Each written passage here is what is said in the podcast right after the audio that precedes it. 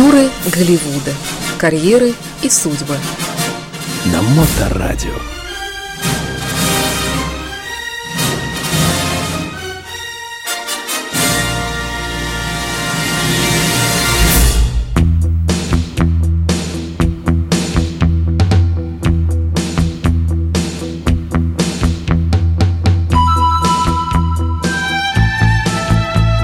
17 часов 36 минут вы слушаете Моторадио. В эфирной студии автор ведущие рубрики до передачи, можно сказать, актеры Голливуда, дневной сеанс, э, Илья Либман. Илья, добрый день.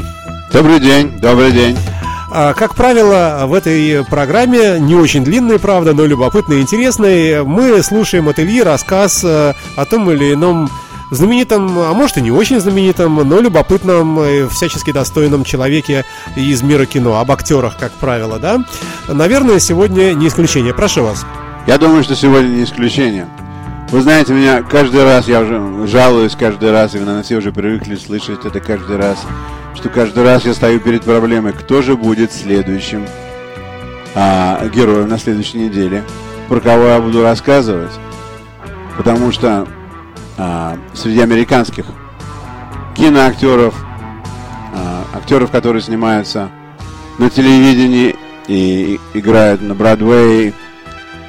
А, такое количество талантов, и они популярны. Одно время или другое популярность их затихает, потом она возрождается, потом она опять затихает. Но они, многие из них все время на виду, некоторые из них уходят на какое-то время, потом возвращаются в совершенно новом обличии. И каждый раз для меня это, конечно, проблема. И в этот раз была проблема, как каждый раз. И вот на этой неделе, совершенно случайно, э, конечно же, по русскому телевидению, потому что я теперь смотрю русское телевидение, я посмотрел фильм «Тутси» и вспомнил, что когда я первый раз смотрел этот фильм – мой английский язык был еще а, так себе. И очень многого я не понимал, но сама по себе картина и интрига в ней, конечно, была подстегивающей. Когда э, мужчина переодевается женщиной и получает роль э, на телевидении, в то время как он очень талантливый актер ну, как мужчина, он ничего не мог получить долгие годы, и он бедствовал, и он очень талантлив. Он может играть, он может писать сценарий, он может учить людей, как правильно э, вести себя на сцене, как читать диалоги. Короче говоря, и когда он пришел к такому, к такому моменту, что полная безысходность, и так сложились обстоятельства, что он решил продать себя как женщину. Ну, звучит двусмысленно. Да, он продал себя как женщину и попал на... Как женщину-актрису. Как женщину-актрису.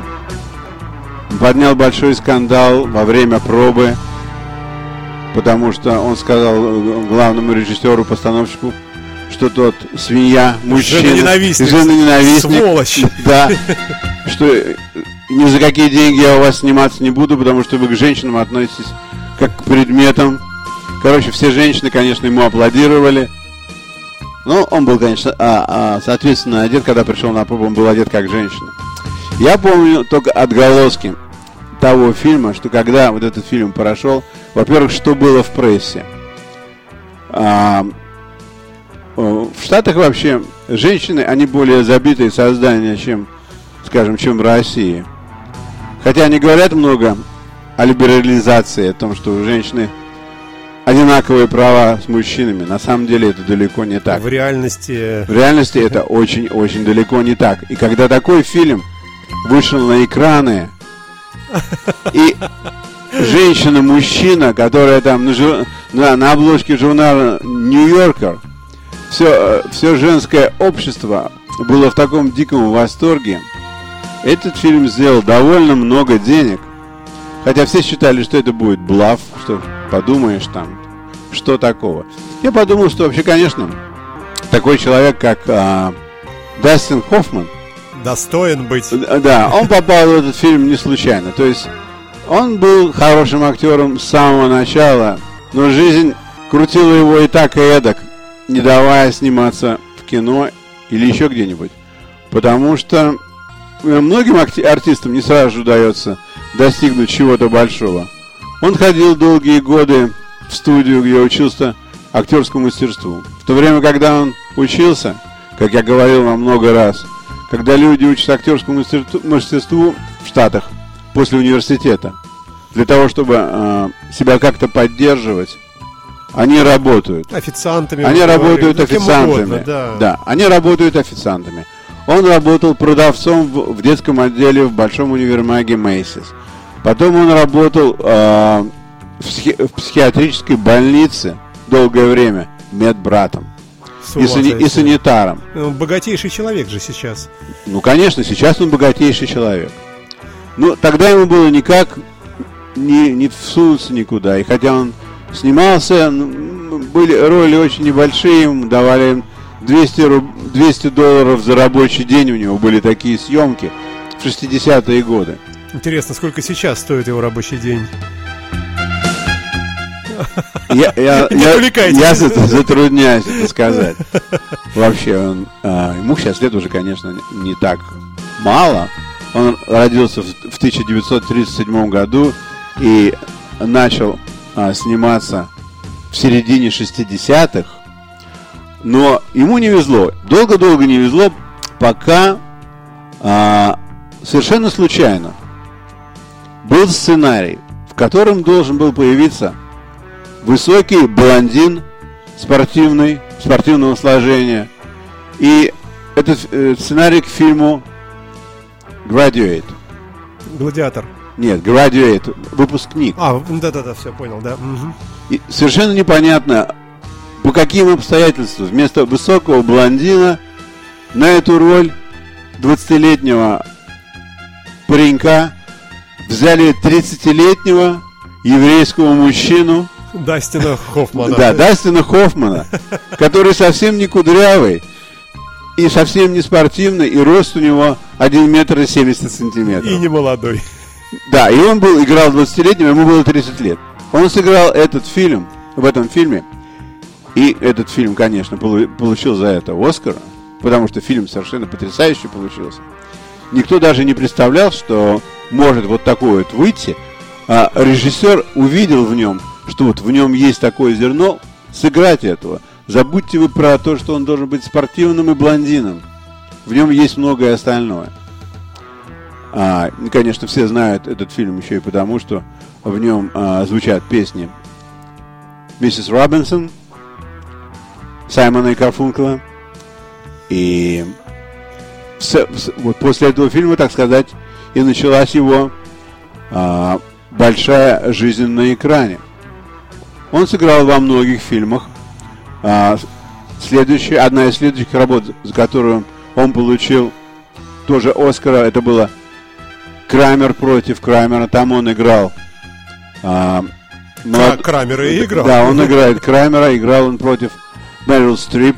Фильм очень а, сильная драма, как э, двое людей, которые любят друг друга, должны были развестись, и как они делят своего несчастного ребенка, и как э, суд решает, с кем этот ребенок должен жить.